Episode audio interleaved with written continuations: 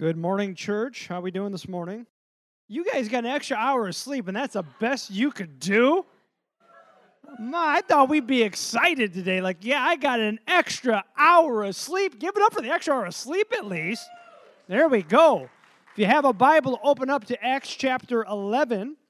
Acts chapter 11, as we go into the fourth part of our sermon series, and we're going to be looking today at verses 1 through 18 in Acts chapter 11.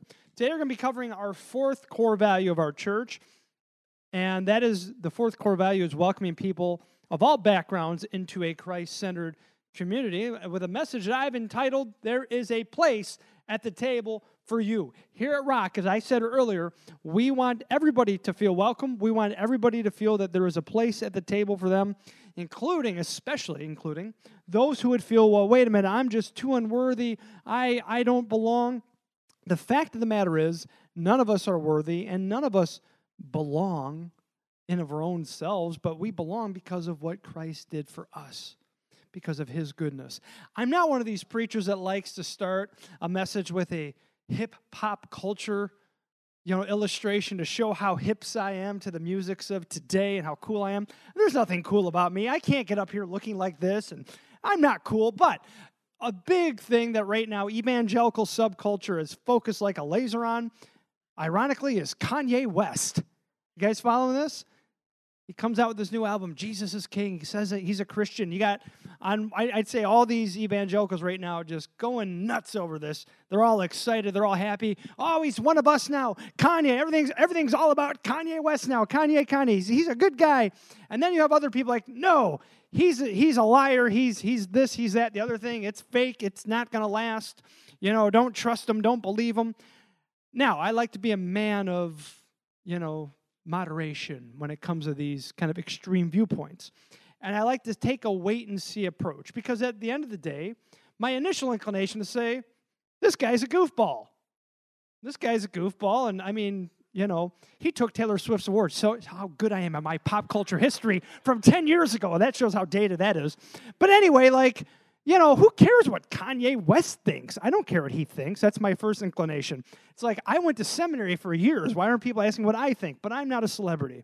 I'm not famous. And for whatever reason, our culture is infatuated with celebrity and fame. And I think all that is a bit problematic, okay? I think the kingdom of this world can be very alluring. And I do think that at times evangelicals can be a bit naive I mean, I've, I've seen this story play out before. Some of you are old enough to remember, like Bob Dylan, Jane Fonda. Look, I don't know where any of these people's hearts are at. At the end of the day, I hope all of them are right with God. I'm not judge or jury, I'm just a person. Ultimately, it's up to Christ. But I will say that if somebody's going to make a profession of faith, I think that's a good thing. And I want to give some time to see if there's going to be some fruit that plays out. If there is some fruit that plays out, then praise God, right? If if there's not, and somebody you know shows themselves to just you know not not be a, a actual follower of Christ, then we were prudent at least in our judgment, correct? And at the end of the day, we leave all these things over to Christ. But what I will say, the reason I bring this up is I hope this person is redeemed. I really do hope so. Because while I can say, well, this is just Hollywood or you know the music world and celebrities and you know all the really at the end of the day, do any of us deserve salvation? Well, the answer is no. We can say, well, such and such might be an un- unlikely follower of Christ, but if we really sit and think about it, all of us are unlikely followers of Christ. Maybe some of you had the benefit of being born and raised into a Christian home. And you had nice Christian parents, and they brought you to church from the time you were little. And you know what? All that is great. But even you'd look back in your life and say, I'm still a sinner saved by grace. I didn't earn my salvation. I'm not I'm nothing special. And for many of us, we weren't raised in such environments. And we would look back in our lives. I look back at my own life. Not that I was or am an absolute train wreck, but certainly you're like, wait a minute, I got some. But do I deserve to be up here preaching the gospel? Do I deserve to get up here and spiritually lead everybody else? No, I'm just a sinner saved by grace like anybody else here. God has given me a privilege that I do not deserve to stand up here today and open His Word and expound and explain and preach on it today. But I'm thankful that God looked down and had grace on a sinner like me, an imperfect person like me. And I'm thankful He pours out that grace on all of us, on all who would believe. And no matter where you're at in your life right now, no matter where you're at in your Christian walk right now, or maybe for some of you, and I hope there are some people here that have not made professions of faith yet. The point is this no matter where you're at in this journey, there's a place at the table for you. People are welcome here. I know some church, I don't want to pick on different places, but I've been to some churches back in the day where it was all just based on everyone that we don't like. And it was just about how exclusive of a little club that we could be. This isn't a VIP section, folks. We are all messy people who are in God's house who have the privilege of being here today. So I want you to know that everybody is welcome here. Now, we say everybody is welcome, but yet all of us, once we're here, once we're standing before God, once we're getting into His Word, Yes, we say, come as you are, but we don't want to just stay where we are, right? We all want to be moving forward spiritually. And that's one of the great things about going through life with fellow brothers and sisters in Christ, with other believers who can help mentor us and guide us and encourage us because life at times, right? It can get a little difficult. We can hit roadblocks or we could be, you know, and, and trust me on this when you are moving forward spiritually, the enemy does not like that the forces of evil and of and darkness, Satan himself and little minions, they do not like that. Yet we lean on the power of the cross, we lean on one another, and there is a foundational premise that we need to understand that while none of us deserve salvation, it's because of God's grace that has been poured out on, again, all those who believe, and that none of us are truly worthy but he makes us worthy. In this passage we're about to look at here in Acts 11, you got to know your biblical history.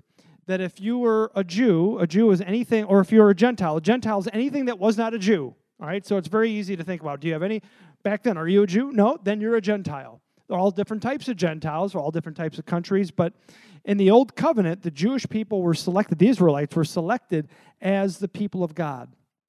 But other nations and tribes around the Israelites could symbolically become an Israelite by faith and follow Yahweh God of the Old Testament.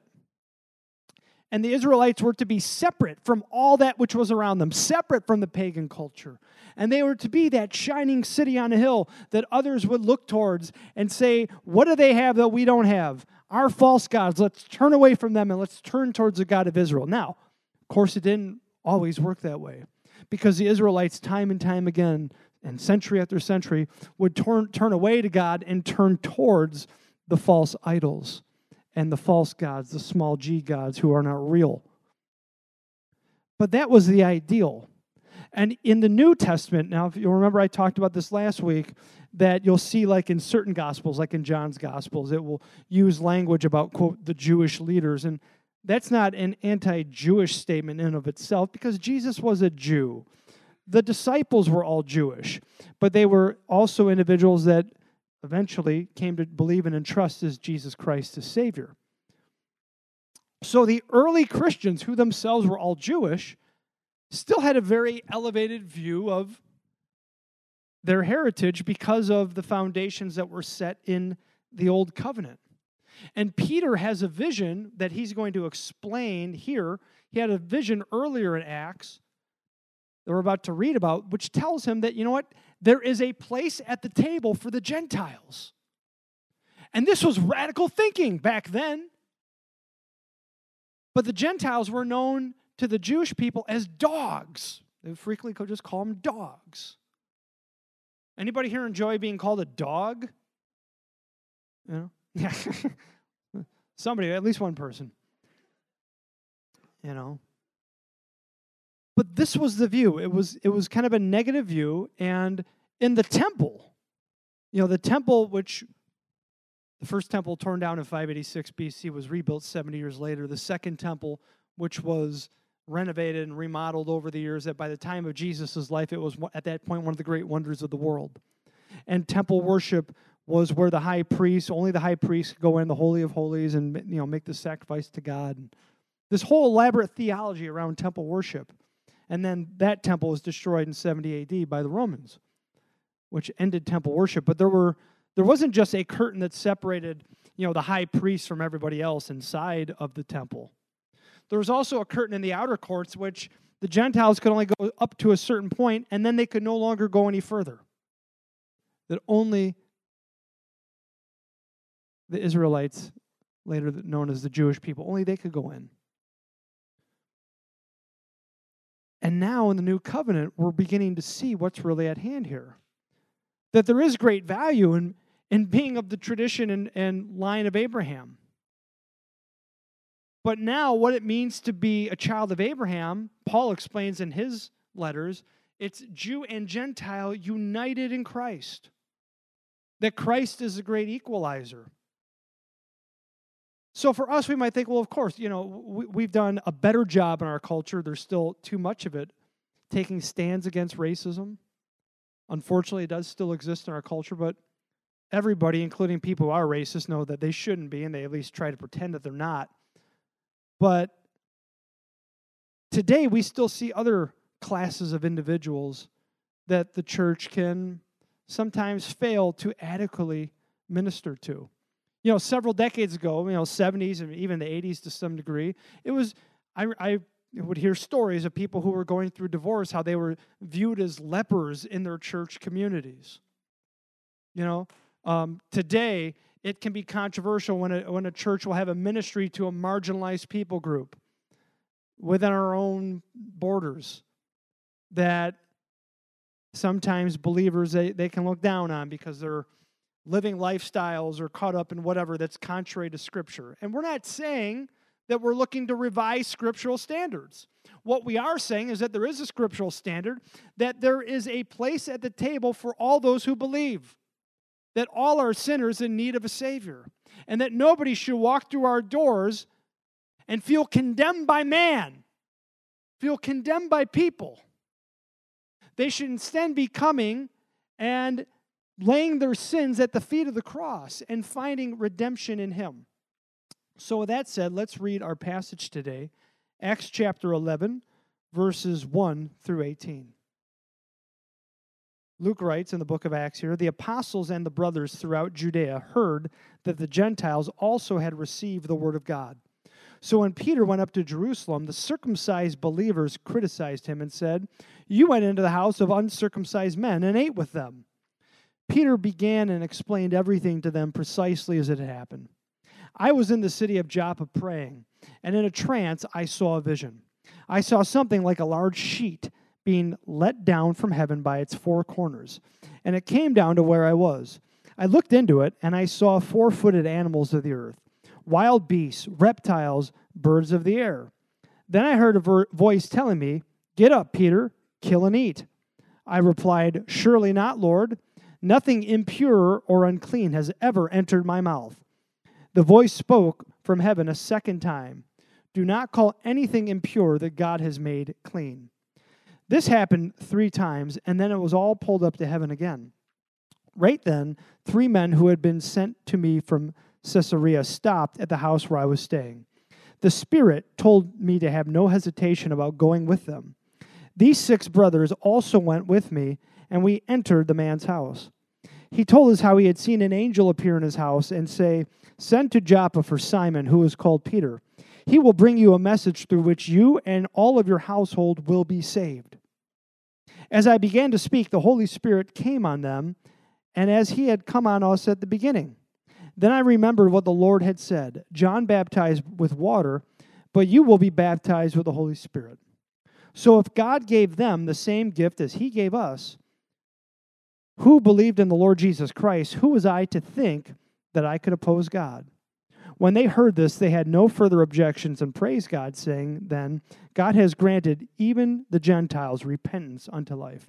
Father, we thank you for your word. I pray that you would, through your Spirit, help me adequately explain this passage, and may we find some applications for our life today. If there are some that are here today that would convince themselves that there's not a place for them at your table, may they know, Lord, that your grace is enough. Your grace is sufficient to cover all of our sin and unrighteousness. And for those who know you but who are still struggling to find where their place may be, may we find encouragement that all of us play a part, a necessary and vital part in the body of Christ. In Jesus' name, amen. Now, just a couple explanatory observations here about this passage in Acts 11. Why is Peter reacting the way he does at this vision of the animals on the sheet? Well, if you were to study the Old Covenant law in the first five books of the Bible, known as the Pentateuch or the Torah, that is Genesis through Deuteronomy, there are laws that are given to the Israelites that govern just about almost everything you can think of what you wear, how you act, what you eat. And there were a number of animals that were considered to be unclean that you were not allowed to eat. Now, I know that we might have some vegetarians or vegans here, but no offense to you guys, but I like bacon. And it would be kind of a bummer if I couldn't eat bacon. But back then, you were not going to be eating, well, any version of eating a pig because that was seen to be, that was a very unclean animal under that theology. Which is why in the second century BC, when one of the great persecutors of the Jew- Jewish people, Antiochus Epiphanes IV, to just thumb his nose at the Jewish people, sacrificed a pig inside of the Jewish temple. Took one of the most unclean animals that the, the Jewish people considered unclean and sacrificed it inside of the temple. It was, was, was such a derogatory thing to do to the Jewish people. So, in Peter's eyes, he's just following Scripture. And quite honestly, what else did he have to go off of? You know, there there'd been no further revelation at this time modifying these standards that were found in the Old Testament. But now Peter is saying, No, I have never let anything unclean into my mouth. But the point of this passage wasn't just, here's what you're allowed to eat now. There was a deeper theological meaning that is happening here. That I have made the you know i am grafting in the gentiles into the covenant of faith. That is what this vision is overall representing. These gentiles who you think are unclean you're going to be criticized for going to their house. These people that you think are dogs this unclean animal. Don't call unclean what i have called clean. And after he sees this vision now he goes to the Gentile man that God led him to. And this individual and his household gives their life to the Lord. What would happen if we failed to minister to groups or classes of people because we thought, well, they're just too unclean, they're irredeemable, or we're better than them. So we don't go there. That would be a massive problem. And like Peter, sometimes we can think, we can take little stands or draw some little lines in the sand because we truly think that we're, we're following Scripture. But yet are missing some of the deeper meaning behind it. So, again, this was radical thought back then that there would be a place at the table for the Gentiles. But God is showing how great and vast His grace is. Now, I should have mentioned it just a bit ago. If we could throw the theme of the message on the screen here.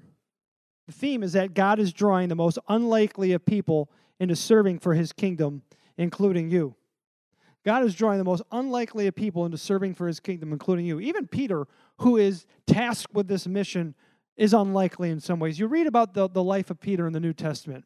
He's brass, he's abrasive, he thinks without speaking. You know, he tries to usurp Christ in a couple different instances. He talks about how he's going to be with Christ to the very end. Jesus says, No, you're going to deny me three times. No, that's not going to happen. And that's exactly what happens with Peter.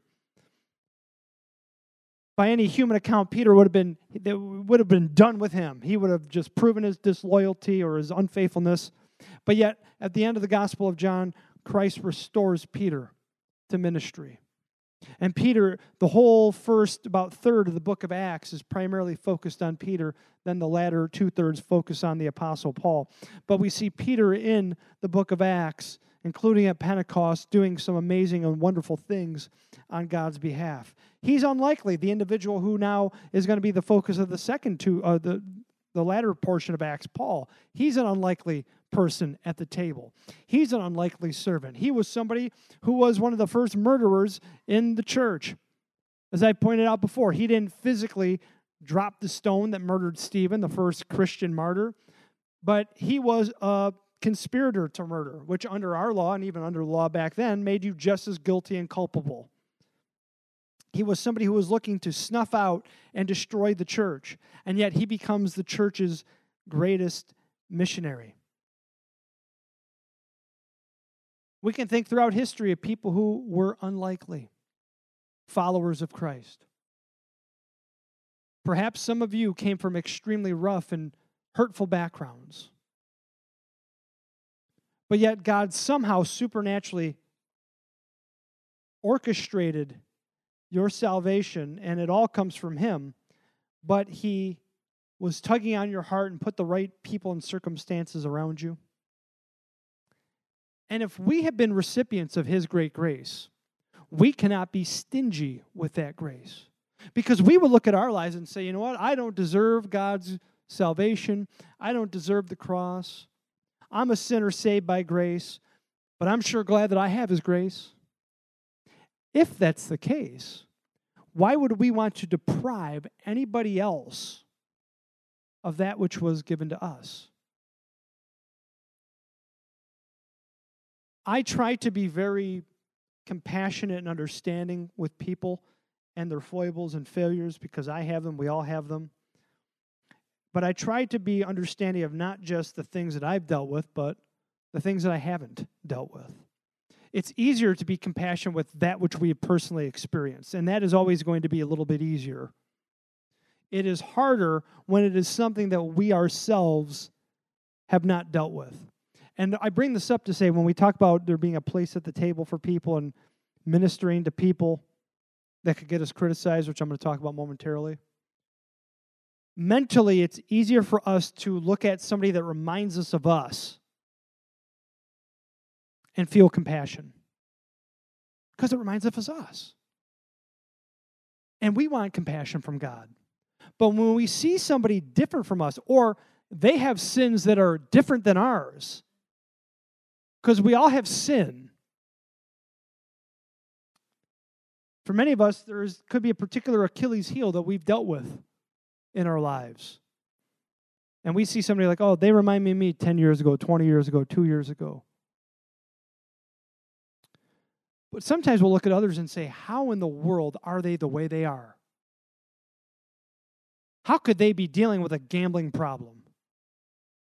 How could they be dealing with those sexual issues? How could they have that mouth on them? Those vile words. How could, I mean, the list goes on and on. And it's easier to throw the stones when it's something that we don't get. But we need to understand that even though their sins might be different than ours, those sins would have sent you to hell just as quick, but for the grace of God. So we don't want to be stingy with God's grace on our end. Point number one, I'm, going to go through these three points fairly quickly here. Point number one, from verses one through three that I apply here. We are called to minister to the most unlikely of people, even when others will criticize us. This is a reality, church. There will be individuals and groups that it will be safe to reach out to. Like in our evangelical context today, like if you want to minister to divorced people, that's no longer controversial. Now it's seen as good and compassionate.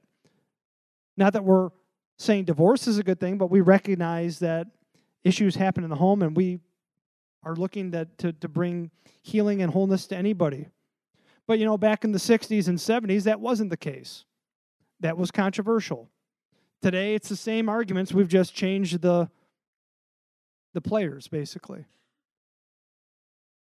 And when you are doing ministry right, people will criticize you. You're going to get, just like Peter is, has to explain his actions. They said, You went to the house, in verse 3, of the uncircumcised. What does uncircumcised mean? Well, if you're a Jew, you were, you were circumcised shortly after birth, and Gentiles typically weren't circumcised. So it was just the uncircumcised. That just meant the Gentiles. You, you basically went to the house of the Gentiles and you ate with them. Jesus was criticized for dining with sinners. Nothing new under the sun. If you are going to be criticized for rubbing shoulders with sinful people, you're in good company. Now, the point isn't to take yourself down to their level, the point is to bring others up to your level not because of any goodness in you, but because of what Christ has done in you. So I say loving others will get people talking, not always for the right reasons.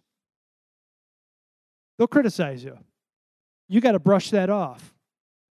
You got to take that in stride and know that that criticism, we find it right there in the Bible. Loving others will get people talking, loving others will bring you criticism you've got to now begin explaining yourself that, oh, no, no, I, I, I'm not saying that uh, I'm changing my moral stances and you got to go through this all this equivocation. Don't even feel the need to do that.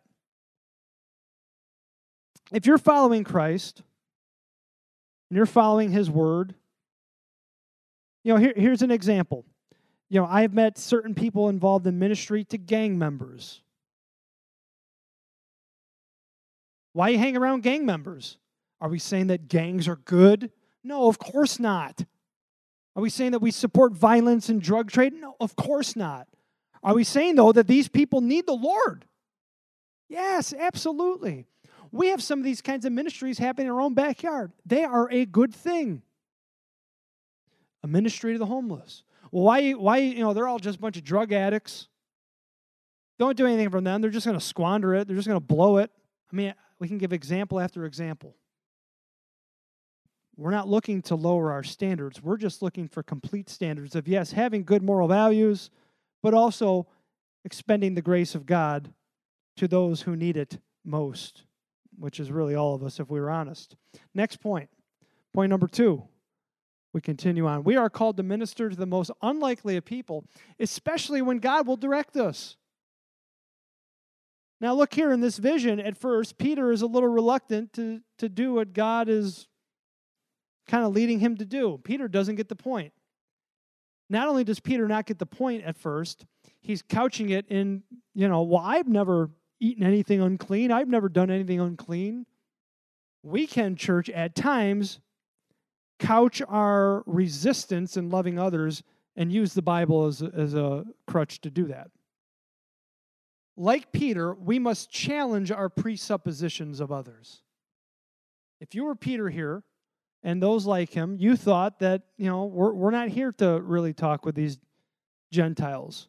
Even though the Holy Spirit was poured out at Pentecost, and now we see people of every tribe and tongue praising Christ, it still bothered people. It's still controversial.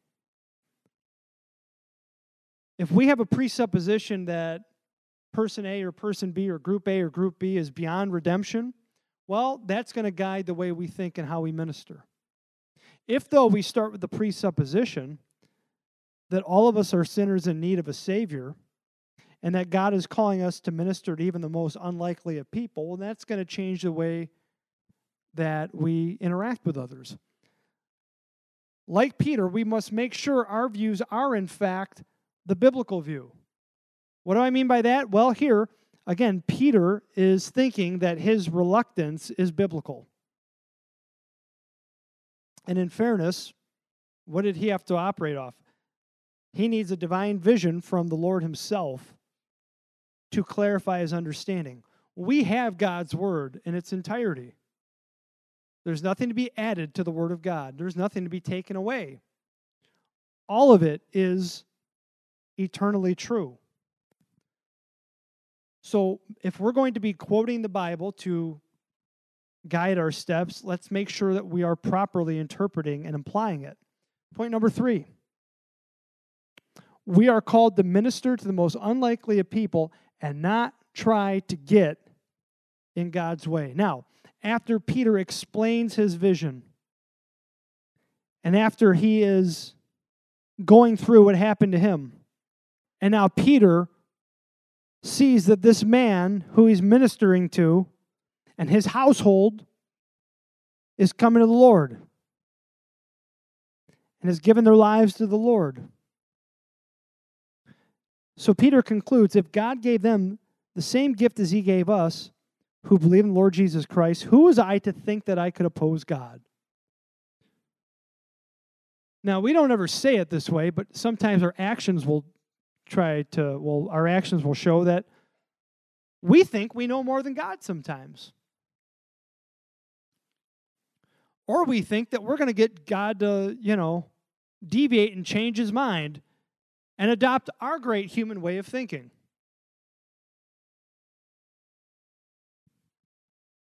Instead of Jesus take the wheel, it's Jesus sit back and enjoy the ride.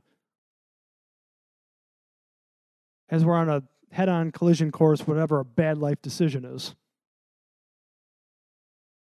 Aren't you glad about the fact that you're not God?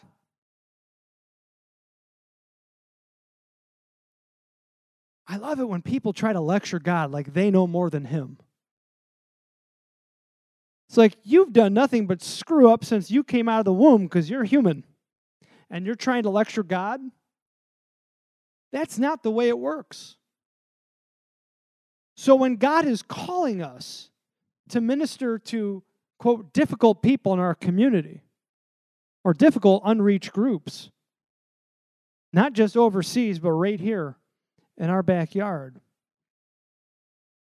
we have to go where God leads and have no hesitation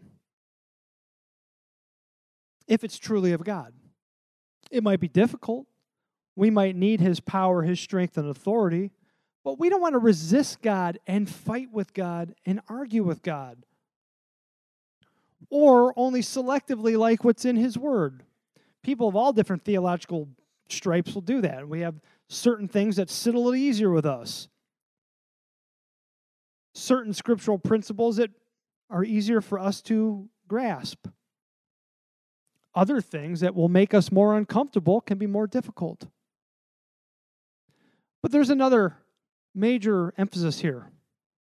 For those of us who are on the receiving end of God's grace, when I say go towards and accept God's grace with no hesitation, and I know that's easier said than done. Because I know in a room of this size, there are going to be individuals that say to themselves, I'm too unperfect. I'm too unworthy. I've committed too many sins. I feel too far from God.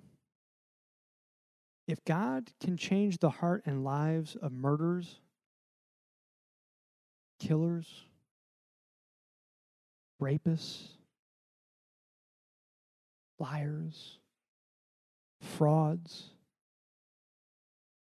and on and on and on.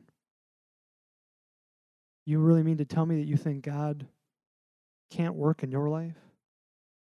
Do you think that there is any sin that is too big for the cross?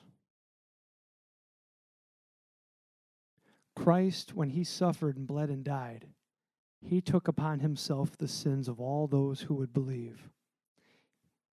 There was not fine print in a contract excluding you. In fact, if you're struggling with accepting the fact that there's a place at the table for you, that there's a God that loves you, there are churches like ours whose doors are open to you, if you're struggling with that fact, I'm asking you as we wind down the service after communion a little bit put those fears, to put those reservations at the foot of the cross. Because I'm telling you with the full authority of God's word, is somebody, as I said earlier, doesn't deserve to be preaching and teaching this stuff. But yet, with the full authority of Scripture, I am telling you that there is a place at the table for you. I am telling you that Christ gave his life for you. I am telling you that God loves you, even if you feel like you can't love yourself. Even if your earthly father and mother did not give you the love that you needed and deserved. Even if other people have hurt you and rejected you, there is a God in heaven who is calling you into his presence. And it doesn't matter what your background is, what your sins you've committed. We're not saying those things are good or okay. What we are saying is that is evidence of how much God does, in fact, love you. And if He's calling out your name today, will you listen and accept? Will you give Him His heart, your heart? In conclusion, go last slide on this. I say no further objections and praise God for what He's doing in your life and the lives of others. What do I mean by 8 verse 18? When they heard this, those around Peter heard this, they had no further objections and praised God, saying then, God has granted even the Gentiles repentance unto life. So, for those of us who are in the family of faith, let's not have any objection who God is leading us to preach his word to. And if you're here today and you're struggling with accepting the love of Christ, don't object to the love of God which he is looking to pour out on you. Instead, all of us praise God for what he's doing in your life and in the lives of others. Let today be the day of salvation for those who are in need of God's grace, or let today be a day of healing for those who feel far from God.